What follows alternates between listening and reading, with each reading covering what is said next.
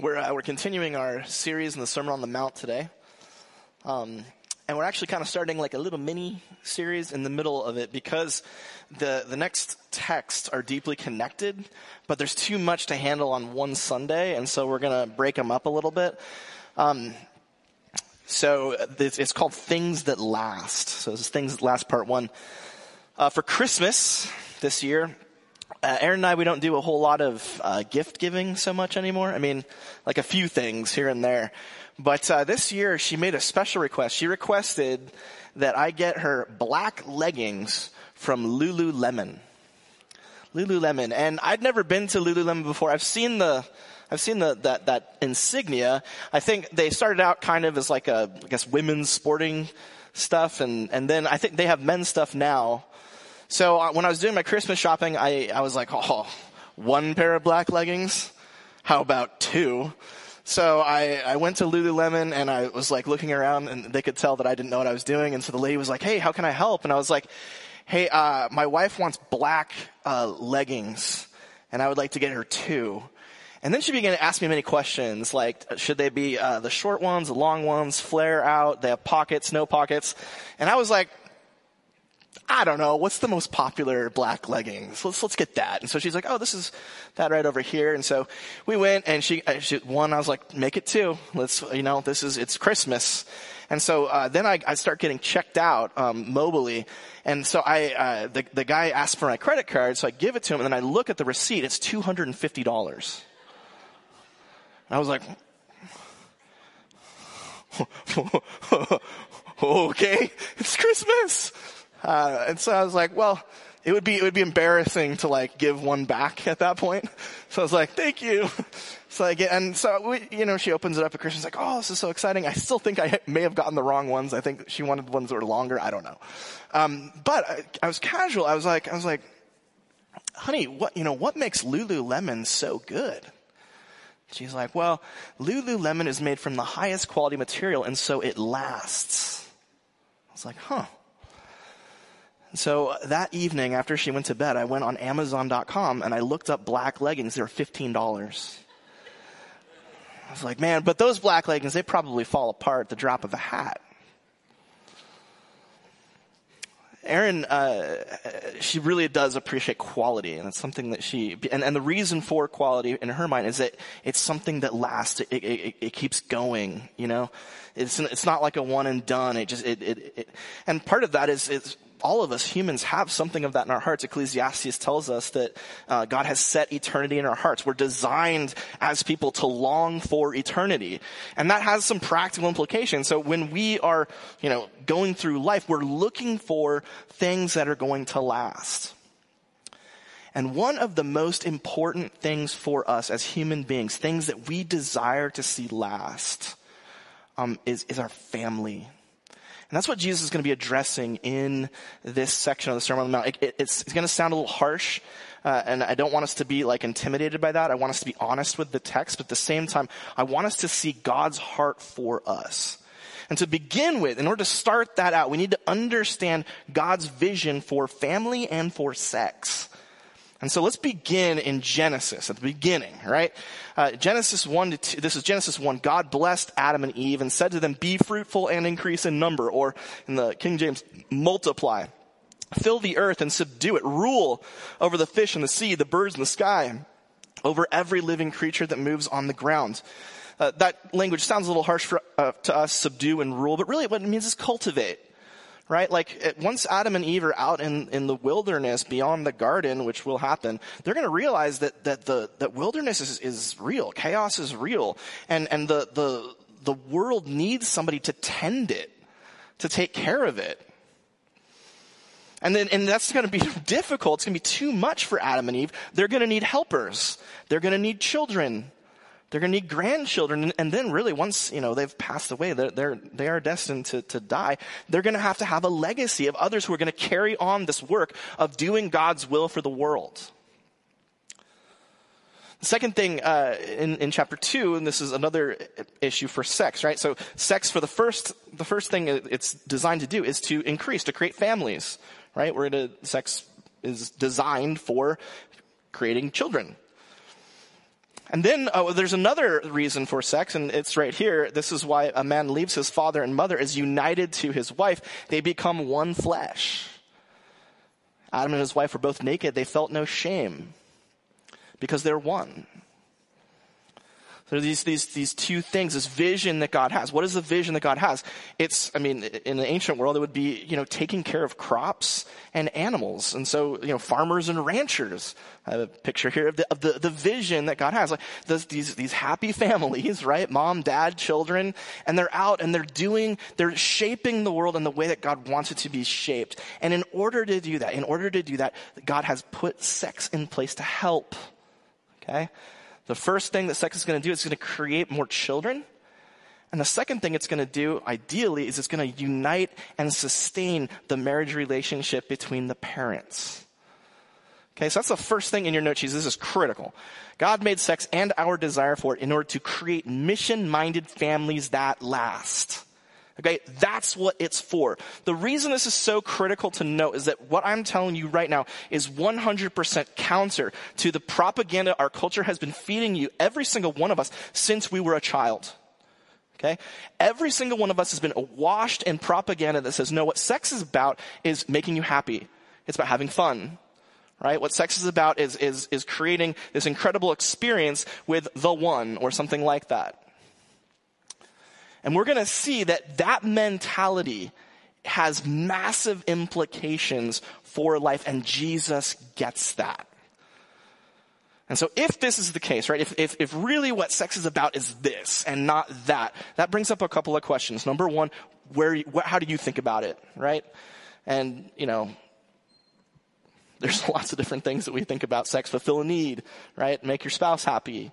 Um, and for a lot of people, it's an instrument for creating happiness and pleasure in our lives. But the second question follows from the first. If it's the case that it's really about procreation and sustaining healthy marriages, what might we need to change about our approach to it? The way we talk about it with our families, the way we communicate about it with our spouses, the way that we train our children to, to think about it and handle it as they grow up. Awkward stuff! But so, so critical. And here's why. If we understand that, we're going to have the key to unlocking Jesus' teaching the next couple of weeks on the Sermon on the Mount. And let's look right here at what he has to say about adultery and lust. You have heard it said, you shall not commit adultery. He's quoting from the, the, Old, the Old Testament, the Ten Commandments, do not cheat. Right? We actually had a, a sermon about that about a year ago. Don't cheat. But I tell you, and then Jesus is going to expand or extend this command. He's like, I tell you, anyone who looks at a woman lustfully, notice that he's primarily thinking about men here. Probably a reason for that. Uh, has already committed adultery with her in his heart. Whoa! Whoa! If your right eye causes you to stumble, he says, gouge it out and throw it away. So if you're looking too much at certain ladies, pop out the eye. It's better to use, lose one part of your body than for your whole body to be thrown into hell. And if your right hand causes you to stumble, cut it off and throw it away. If you find yourself touching things that are causing lust, then you need to do something serious. It's better for you to lose one part of your whole body than for, your whole body to go, or one part of your body than, than for your whole body to go into hell. Whew. I, I just want, I want to start out to say, hey, as we're moving through the, the text and the Sermon on the Mount, I want you to understand that so much of what Jesus says is hyperbole. Okay? So much of what Jesus says is not to be taken literally. Because if you take this literally, if Christians took this literally, what Jesus is saying right here, all Christians would look like this. At least like 95% of the women, probably men, probably 60% of the women. That's what would happen if we were like, oh yes, anytime, you know, because whether we like it or not, we're hardwired for sex. We are. Because God wants to use it to create children. He wants to use it to bring husbands and wives together. It's like, it's just, it's a part of who we are. And like anything, it can get out of control. So the next thing you she, this is important. Uh, Jesus uses hyperbole to emphasize how dangerous lust can be. What? To families that last. Okay? Jesus is, what he's, what he's saying here is not cut off your hands. What he's saying is, do you have any idea what the fire you're playing with if you start going down this road? Do you have any idea what's going to happen if you start letting your desire rule your eyes, your hands, your, like, the, not only can it do damage to you and to other people, most importantly, from Jesus' perspective, from God's perspective, it is going to have major implications for families that last. Why? What is it, you know, couldn't, if, if we just had the Old Testament command, right? Uh, don't cheat. Like that should be it, right? So if you follow the Old Testament command, don't cheat, don't commit adultery, lust shouldn't be that big a deal, right? no one's getting hurt, right? As long as you're careful with it. That's not what Jesus says. Going back to Matthew 5, he says, You've heard it said, you shall not commit adultery, don't cheat. I tell you, anyone who looks at a woman lustfully has already committed adultery with her in his heart. Does this mean that if you've looked at someone with lust, that you are a cheater? Again, I think that's hyperbolic. I don't think that Jesus is, is going there exactly. But he is pointing out something that is absolutely critical to understand about lust. And lust is not being attracted to someone, uh, for those of you who are, you know, concerned like, oh, I find people other than, you know, my spouse attractive. That's normal. You're not weird. Um, but you might have somebody at work, you know, that you share maybe too much with, or, you know, there's things that you, well, we'll talk about in a second. But, but I don't think that Jesus is saying as soon as you've done that, you're, you're literally a cheater. I think what he's saying is if you start down this path, you have no idea what could happen. Have uh, some statistics here that are important to know. Uh, the first, um, most salient factors present in divorce cases. The first two here are from divorce lawyers. They, uh, divorce lawyers were polled and they uh, were describing what they saw in the cases that they had. And 68% involved one party meeting a new lover over the internet. Uh, 56 involved one party having an obsessive interest in pornographic websites. They uh, did a study this year um, in 2024, uh, they just, just, just finished it. 60% of divorced couples cited identi- uh, infidelity as a cause or a major cause in the divorce. What do we see here? We see lust happening, leading to cheating. But it's not just that. It's not just married people who are in danger here. Uh, this is some stuff from the uh, Journal of the Adolescent Health. Adolescent Health, yeah. Uh, prolonged exposure to pornography, which is probably the primary um, access point that most of us have to lust and lusting things. Uh, well, with teens, and the statistics are staggering about how many teens are constantly looking at porn. Um, we find these things happen to them over time, right? Uh, they have an exaggerated perception of sexual activity in society. They think, oh, everybody's doing it. When in fact, Gen Z is the uh, least, uh, in terms of like having sex with another person, fewer people in Gen Z do that than any other generation we have on record. Um, if you're not sexually active and you're a Gen Z, you're in the majority, even though you might not think you are. And part of that, of course, is that uh, there's other ways to get sexual gratification than another person. Uh, abandonment of the hope of sexual monogamy. Um, there's this view um, in, in rising generations that monogamy is weird and impossible. Like you could never just be with one person. Uh, the, the, natural state of life is, is promiscuity. Uh, for those who subscribe to um, uh, an evolutionary uh, view about sex that they'll say things like, oh, well, you know, back in the hunter gatherer days, there was one guy, the alpha, and he had sex with whoever he wanted, lots of different women. And then there were other, the, the lesser men didn't have uh, sexual activity. And so the natural state, they'll say, of sex is for it to be, get as much as you can. Um, abstinence and sexual inactivity, unhealthy. Uh, this is very prominent now. Uh, one of the new things that the culture is talking about is um, being uh, pro-sex, I think, or pro pro something where the idea is like uh, you want to create a world in which everyone's having as much sex as they can like that's, that's a good thing. And anything other than that is repressive and unhealthy. Um, marriage is sexually confining but man here's the one. Lack of attraction to family and child raising we are in massive demographic decline uh, our birth rate in the United States of America and really across the West has been plummeting. Um, and it became increased, it became serious about 20 years ago. 20 years ago was about the time that the internet started becoming prevalent and all of the stuff that goes along with the internet. And as people become more and more able to satisfy urges and be, and, and be uh, connect, connected through social media and all the things, they, they become less and less interested in what? Family and child raising which is, which is what God made us for.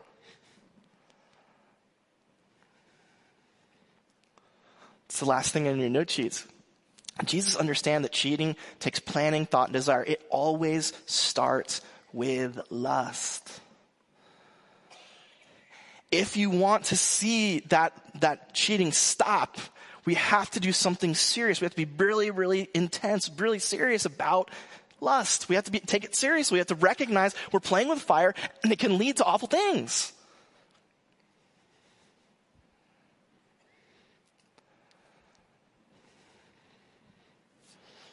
Couple of questions. What are your triggers? And we got to be honest about this. Um, everybody's got them. Um, And, you know, there, there's nobody out there who's perfect. There's nobody out there who's like, you know, doesn't deal with this stuff. But man, with the advent of technology, it's become so much easier, right? Social media. Uh, I know so many people have had, you know, emotional affairs that began on social media. Oh, I remember back in college we were so close. Porn, of course, um, a relationship at work that's, you know, gratifying emotionally in a way that maybe you know, the one at home isn't? And the second most important question how far would you go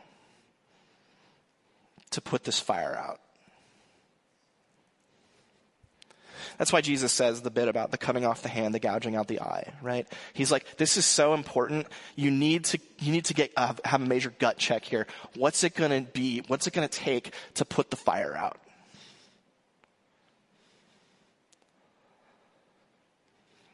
I know the uh, the youth group in the last year, or year and a half, two years, ha- has addressed some of these issues. And one of the things that we've come up with, there's some um, there's some apps out there that uh, can increase accountability. If that's something you're interested in, we have people who would love to um, partner with you, and we will pay for that uh, to help keep you safe on your devices.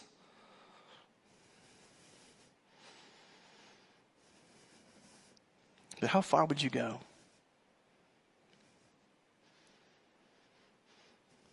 The inclination in Jesus' day, you have to understand, in Jesus' day, uh, lust was like considered normal and awesome. Uh, in Jesus' day, uh, an idolatry, an idol was made out of sex, and it was very common, normal to expect everyone to be sex obsessed all the time. Okay? And so when Jesus says this, it's a radical turn.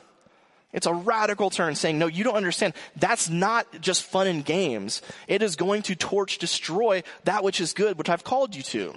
And so, if you're going to follow me, are you willing to make some sacrifices here?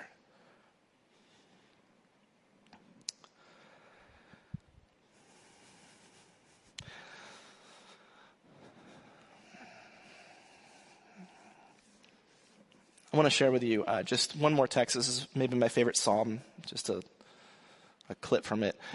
I sought Yahweh and he answered me. He delivered me from all my fears. Those who look on him are radiant. Their faces are never covered with shame. Anytime we bring up these topics, man, guilt and shame are so rampant. You know, if we just sit there for a second and we examine our hearts, a lot of us, a lot of us are like, oh man. I'm here to tell you that guilt and shame have no place here. None. There is not one of us here whose heart has not been darkened by some kind of sin. There is not one of us here who is in desperate need of a Savior. If you're hearing this and you're like, oh, I'm being judged or condemned, you're wrong. Jesus isn't here to be like, oh, don't, don't do this or I'm going to, what Jesus is trying to do is he's saying, this is my vision for you. In the kingdom of heaven, this is going to be fulfilled fully. Now, we're not going to get there, but we're going to try. We're going to try to image what that kingdom is going to look like. And that's going to take some, some, that's going to take some discipline.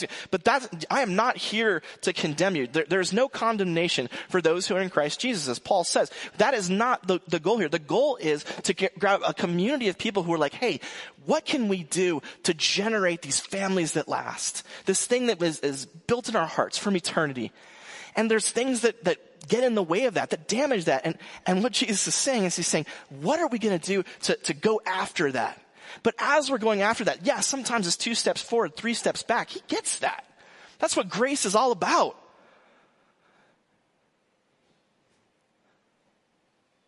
John says, if you confess your sins, I'm faithful. He is faithful and just to forgive you your sins, cleanse you from all unrighteousness. So here's the thing. You are not going to be judged here. If you are judged here, if you, you know, reveal to someone about, you know, difficult, it doesn't have to be lust. It could be any uh, sin that you're battling and you get judged or you, you get, you get shamed. That's wrong. Out, wrong, nope, not okay.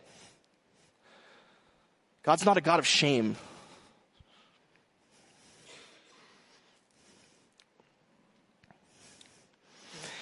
And I'll say this, I think that this church, we, we call ourselves a grace church, right? Our, our, our values are, are Bible, grace, and family. That's what we seek to, in, embody. Well, if that's the case, if that's the case, then the people here are gracious people. So maybe you're in a place where there, whatever the sin is, right? You're like, you, you just feel like I can't, I can't beat this. Right now, it just owns me. I want to tell you this. Maybe today you just say, look, those who look upon God are radiant and their faces are never covered with shame. Maybe you don't have to be caught in this. Today, maybe, maybe today you're just like, just, it's a possibility like, maybe there's a, something else, something more. And that's okay. That's good. That's a good place to start.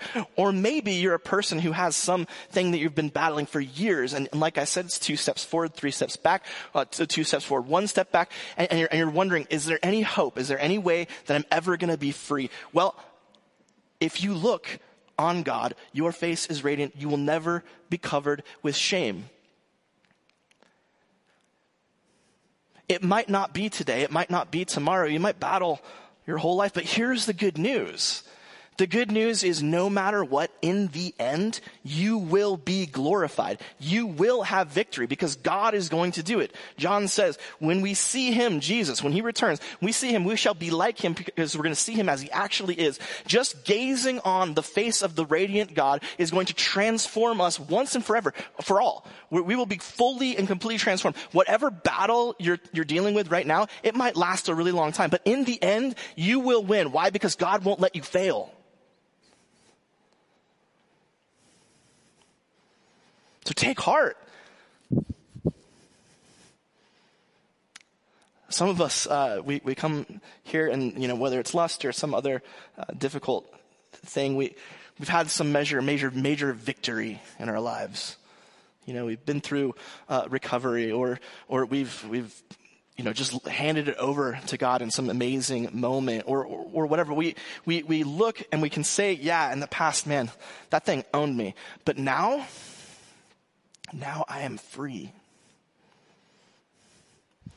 If you're that person, if you've been freed,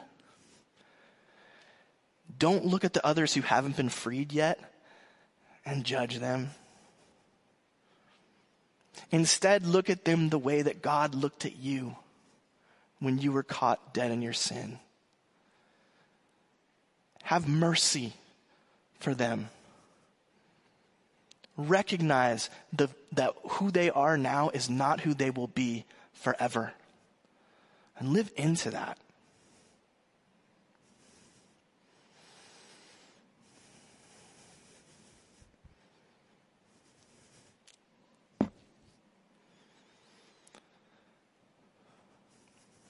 And for all those who are battling, we can pray together. I sought the Lord, and he heard me.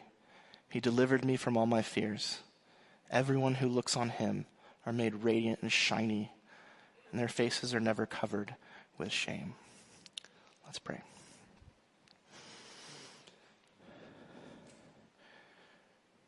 Gracious God and Father, we know what you seek. We know that you want to create families that last. And we come to you as broken people, people who are caught up in lots of different things. And, and one of them is lust. One of them is a desire for sexual gratification. is just not, that doesn't, that breaks up families. It causes cheating and, and destruction. And God, we confess that before you. We don't want to be owned by that. We want to be a place filled with families that last. And so, God, we ask your Holy Spirit to come and break down walls in our hearts. Give us that vision that you have of the life you've called us to, a life filled with mission minded families. who are seeking the good that you have, seeking your righteousness, seeking to shape the world according to your vision and ours. And God, for those of us who have slipped up or we feel owned, just fill our hearts with your love and your grace. Remind us that you gave everything to be with us, that you moved into the neighborhood to live with us and be with us, and that there's nothing you would hold back from us. That you have a great destiny for every single one of us that ends in glory.